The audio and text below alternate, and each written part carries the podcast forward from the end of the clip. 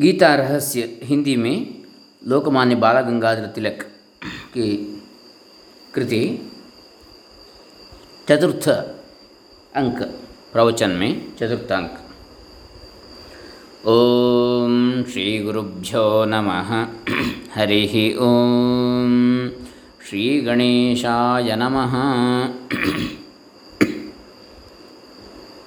Doctor Krishnamurthy Shastri Dambe Punacha Bantwal taluk Dakshina Kannada ಜಿಲ್ಲೆ कर्नाटक भारत गीता और प्रस्थान त्रयी के अन्य ग्रंथों पर जब इस भांति सांप्रदायिक भाष्य लिखने की रीति प्रचलित हो रही हो गई तब दूसरे संप्रदाय भी इस बात का अनुकरण करने लगे मायावाद अद्वैत और संन्यास का प्रतिपादन करने वाले शंकर शांकर संप्रदाय के लगभग ढाई सौ वर्ष बाद श्री रामानुजाचार्य जन्म संवत वन ज़ीरो सेवन थ्री ने विशिष्टाद्वैत चलाया।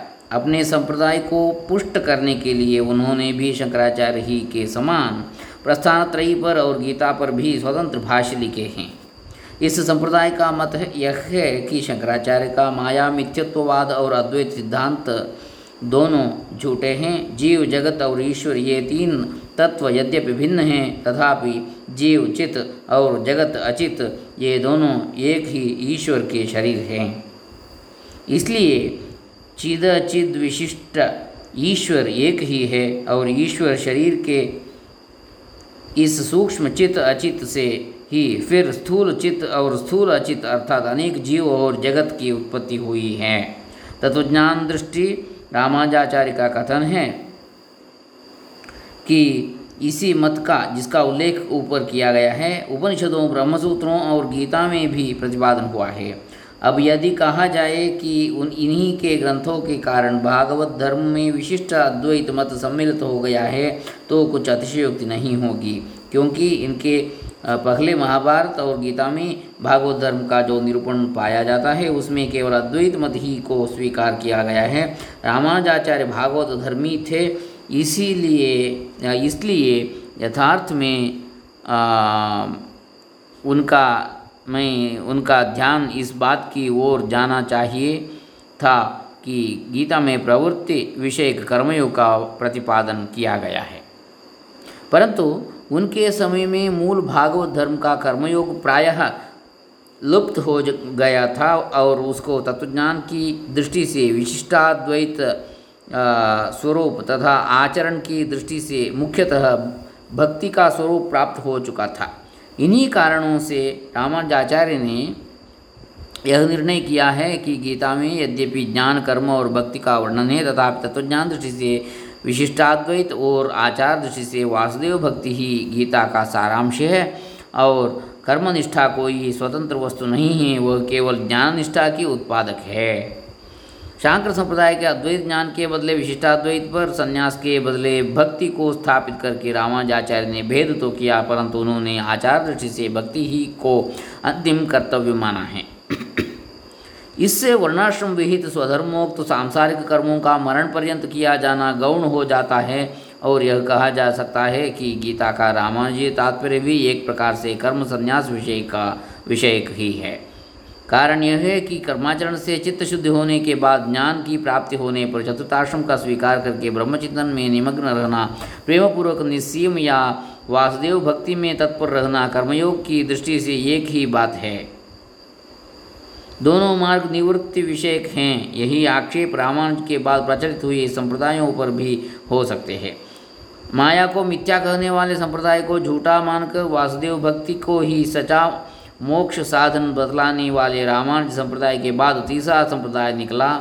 उसका मत है कि परब्रह्म और जीव को कुछ अंशों में एक और कुछ अंशों में भिन्न मानना परस्पर विरुद्ध और असंबद्ध बात है।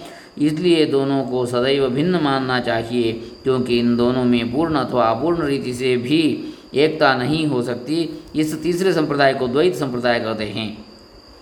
इस संप्रदाय के लोगों का कहना है कि इसके प्रवर्तक श्रीमध्वाचार्य श्रीमद आनंद तीर्थ थे, जो संवत वन टू फाइव फाइव में समाधिस्थ हुए और इस समय उनकी अवस्था सेवेंटी वन वर्ष की थी। परंतु डॉक्टर भंडारकर भंडारकर ने जो एक अंग्रेज़ी ग्रंथ वैष्णव शैव और अन्य पंथ नाम का हाल ही में प्रकाशित किया है, उसके पृष्ठ 46 में शिलालेख आदि प्रमाणों से यह सिद्ध किया गया है कि मध्वाचार्य का समय संवत वन टू फाइव फोर से वन थ्री थ्री थ्री तक था। प्रस्थान त्रयी पर अर्थात गीता पर भी श्री मध्वाचार्य के जो भाष्य हैं उनमें प्रस्थानत्रयी के सब ग्रंथों का द्वैत मत प्रतिपादक होना ही बतलाया गया है। गीता के अपने भाष्य में मध्वाचार्य कहते हैं कि यद्यपि गीता में निष्काम कर्म के महत्व का वर्णन है तथापि वह केवल साधन है और भक्ति ही अंतिम निष्ठा है। भक्ति की सिद्धि हो जाने पर कर्म करना या करना या न करना एक ही बात है। ध्यानात् कर्म फल त्याग परमेश्वर के ध्यान अथवा भक्ति की अपेक्षा कर्म फल त्याग अर्थात निष्काम कर्म करना श्रेष्ठ है इत्यादि गीता के कुछ वचन इस सिद्धांत के विरुद्ध हैं, परंतु गीता के माध्वभाष्य में लिखा है कि इन वचनों को अक्षर सत्य न समझकर अर्थवादात्मक ही समझाए समझना चाहिए। चौथा संप्रदाय श्री वल्लभाचार्य जन्म संवत वन फाइव थ्री सिक्स का है। रामायण जी और माध्व संप्रदाय संप्रदायों के समान ही यह संप्रदाय वैष्णवपंथी हैं, परंतु जीव जगत और ईश्वर के संबंध में इस संप्रदाय का मत विशिष्टाद्वैत मतों से भिन्न हैं, दो नहीं।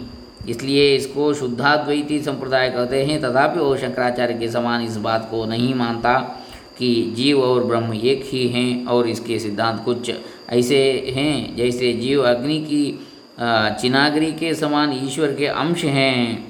मायात्मक जगत मिथ्या नहीं है, माया परमेश्वर की इच्छा से उससे विभक्त हुई एक शक्ति है। मायाधीन जीव को बिना ईश्वर की कृपा के मोक्ष ज्ञान नहीं हो सकता। इसलिए मोक्ष का मुख्य साधन भगवत भक्ति ही है, जिससे यह संप्रदाय, शांकर संप्रदाय से भिन्न हो गया है। इस मार्ग वाले परमेश्वर के अनुग्रह को पुष्टि और पोषण भी कहते हैं, जिससे यह पंथ पुष्टि मार्ग भी कहलाते हैं, कहलाता है।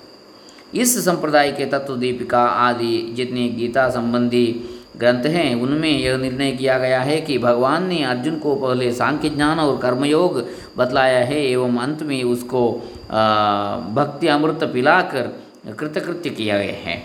इसलिए भगवत भक्ति और विशेषतः निवृत्ति विषयक पुष्टि मार्गीय भक्ति ही गीता का प्रधान तात्पर्य है। यही कारण है कि भगवान ने गीता में यह उपदेश दिया है कि सर्वधर्मान परित्यज्य मामेकम शरण व्रजा। सब धर्मों को छोड़कर केवल मेरी ही शरण ले। उपर्युक्त संप्रदायों के अतिरिक्त निर्मार्क का चलाया हुआ एक और वैष्णव संप्रदाय है, जिसमें राधा कृष्ण की भक्ति कही गई कही गई है। डॉक्टर भांडारकर ने निश्चित किया है कि ये आचार्य रामानुज के बाद और मध्वाचार्य के पहले करीब समूत वन टू वन सिक्स में हुए हुए थे। जीव, जगत और ईश्वर के संबंध में निम्बारकाचार्य का यह मत है कि यद्यपि ये तीनों भिन्न हैं, तथापि जीव और जगत का व्यापार तथा अस्तित्व ईश्वर की इच्छा पर अवलंबित है, स्वतंत्र नहीं है और परमेश्वर में ही जीव और जगत के सूक्ष्म तत्व रहते हैं।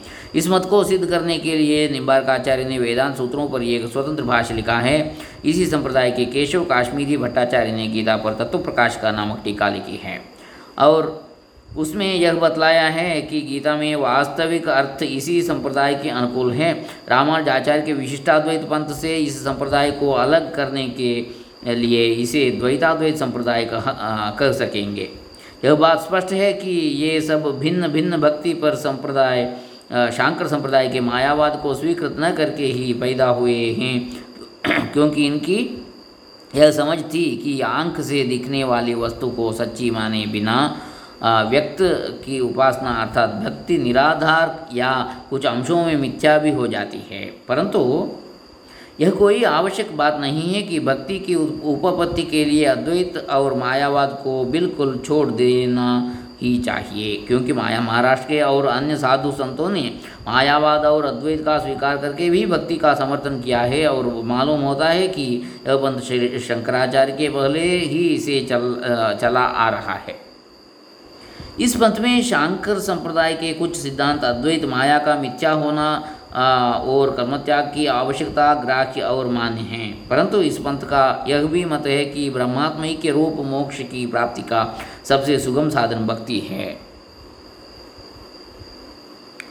गीता में भगवान ने पहले यही कारण बतलाया है कि क्लेशोधिकतरस्तेषाम अव्यक्तासक्त चेतसाम गीता 12.5 अर्थात अव्यक्त ब्रह्म में चित्त लगाना अधिक क्लेश क्लेशमय है और फिर अर्जुन को यही उपदेश दिया है कि भक्तास्तेतीव में प्रिया। Gita twelve twenty. अर्थात मेरे भक्त ही मुझके, मुझको अतिशय प्रिय हैं अतएव यह बात है कि अद्वैत पर्यवसायी भक्ति मार्ग ही गीता का मुख्य प्रतिपाद्य विषय है। श्रीधर स्वामी ने भी गीता की अपनी टीका में गीता का ऐसा ही तात्पर्य निकाला है। मराठी भाषा में इस संप्रदाय का गीता संबंधी सर्वोत्तम ग्रंथ ज्ञानेश्वरी है। इसमें कहा है कि गीता के अठारह अध्यायों में, प्रथम चार अध्यायों में कर्म, बीच के सात अध्यायों में भक्ति और अंतिम अध्यायों में ज्ञान का प्रतिपादन किया गया है। और स्वयं ज्ञानेश्वर महाराज ने अपने ग्रंथ के अंत में कहा है कि मैंने गीता की यह टीका शंकराचार्य के भाषांतर की है।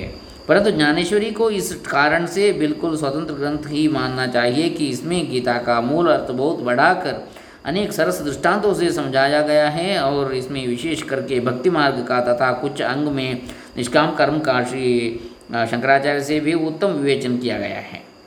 ज्ञानेश्वर महाराज स्वयं योगी थे, इसलिए गीता के छठेवें अध्याय के लिए श्लोक में पातंजल योगाभ्याय योगाभ्यास का विषय आया है, उसकी उन्होंने विस्तृत टीका की है। उनका कहना है कि श्री कृष्ण भगवान ने इस अध्याय के अंत 646 में अर्जुन को यह उपदेश करके कि तस्मात योगी भव अर्जुन इसलिए हे अर्जुन, तू योगी हो, अर्थात योगाभ्यास में प्रवीण हो, अपना यह अभिप्राय प्रकट किया है कि सब मोक्ष पंथों में पातंजल योग ही सर्वोत्तम है और इसलिए अपने उसे पंथराज कहा है। सारांश यह है कि भिन्न भिन्न सांप्रदायिक भाष्यकारों ने तथा टीकाकारों ने गीता का अर्थ अपने मतों के अनुकूल ही निश्चित कर लिया है। प्रत्येक संप्रदाय का यही कथन है कि गीता का प्रवृत्ति विषय कर्म मार्ग अप्रधान गौण है, अर्थात केवल ज्ञान का साधन है। गीता में वही तत्वज्ञान पाया जाता है जो उनके संप्रदाय में स्वीकृत हुआ है। उनके संप्रदाय में मोक्ष की दृष्टि से जो आचार अंतिम कर्तव्य माने गए हैं, उन्हीं का वर्णन गीता में किया गया है, अर्थात मायावादात्मक अद्वैत और कर्म संन्यास माया, सत्यत्व प्रतिपादक विशिष्टाद्वैत और वासुदेव भक्ति, द्वैत, आणि, विष्णु भक्ति शुद्धाद्वैत और भक्ति, शंकराद्वैत और भक्ति, पातंजल योग और भक्ति, केवल भक्ति, केवल योग, या केवल ब्रह्मज्ञान, अनेक प्रकार के निवृत्त विषय मोक्ष मार्ग ही गीता के प्रधान तथा प्रतिपाद्य विषय है। भिन्न भिन्न सांप्रदायिक आचार्यों, गीता के भाष्य और मुख्य मुख्य पंद्रह टीका ग्रंथ बम्बई के गुजराती प्रिंटिंग प्रेस के मालिक ने हाल ही में एकत्र प्रकाशित किए गए हैं। भिन्न भिन्न टीकाकारों के अभिप्राय को एक तथ्य जानने के लिए यह ग्रंथ बहुत उपयोगी हैं। भगवद गीता में कर्मयोग प्रधान माना गया है, इस प्रकार कोई भी नहीं कहता, हमारा ही नहीं, किंतु प्रसिद्ध महाराष्ट्र कवि वामन पंडित का भी मत ऐसा ही है। गीता पर आपने यथार्थ दीपिका नामक मत में जैसा जंचता है, उसी प्रकार हर एक आदमी गीता का अर्थ लिख लिख देता है और फिर शिकायत के तौर पर लिखते हैं। हे परमात्मा, सब लोगों ने किसी न किसी बहाने से गीता का मनमाना अर्थ किया, परंतु इन लोगों का मनमाना अर्थ मुझे पसंद नहीं। भगवान, मैं क्यों करूँ? अनेक सांप्रदायिक टीकाकारों के मतों की इस भिन्न भिन्नता को देखकर कुछ लोग कहते हैं कि जब कि ये सब मोक्ष संप्रदाय गीता में प्राप्त, प्रतिपादित किया गया है, तब तो यही मानना उचित है कि इन सब मोक्ष साधनों का विशेषतः कर्म, भक्ति और ज्ञान का वर्णन स्वतंत्र रीति से संक्षेप में और पृथक पृथक करके भगवान ने गीता में अर्जुन का समाधान किया है। कुछ लोग कहते हैं कि मोक्ष के अनेक उपायों का यह सब वर्णन पृथक पृथक नहीं है, किंतु इन सब की एकता ही गीता में सिद्ध ही, सिद्ध की गई है। और अंत में कुछ लोग तो यह भी कहते हैं कि गीता में प्रतिपादित ब्रह्म विद्या ऊपर ऊपर पर देखने से यद्यपि सुलभ मालूम होती है, तथापि उसका वास्तविक मर्म अत्यंत गुण है, जो बिना गुरु के किसी की भी समझ में न, नहीं आ सकता। गीता पर भले ही अनेक टीकाएँ हो जाए, परंतु उसका गूढ़ार्थ जानने के लिए गुरु दीक्षा के सिवा और कोई उपाय नहीं है। हरे राम। लोकमान्य बालगंगाधर तिलकार्पितमस्तु सर्वे जना सुखिनो भवन्तु। लोका समस्ता सुखिनो भवन्तु। ओम तत्सत श्रीकृष्णार्पणमस्तु।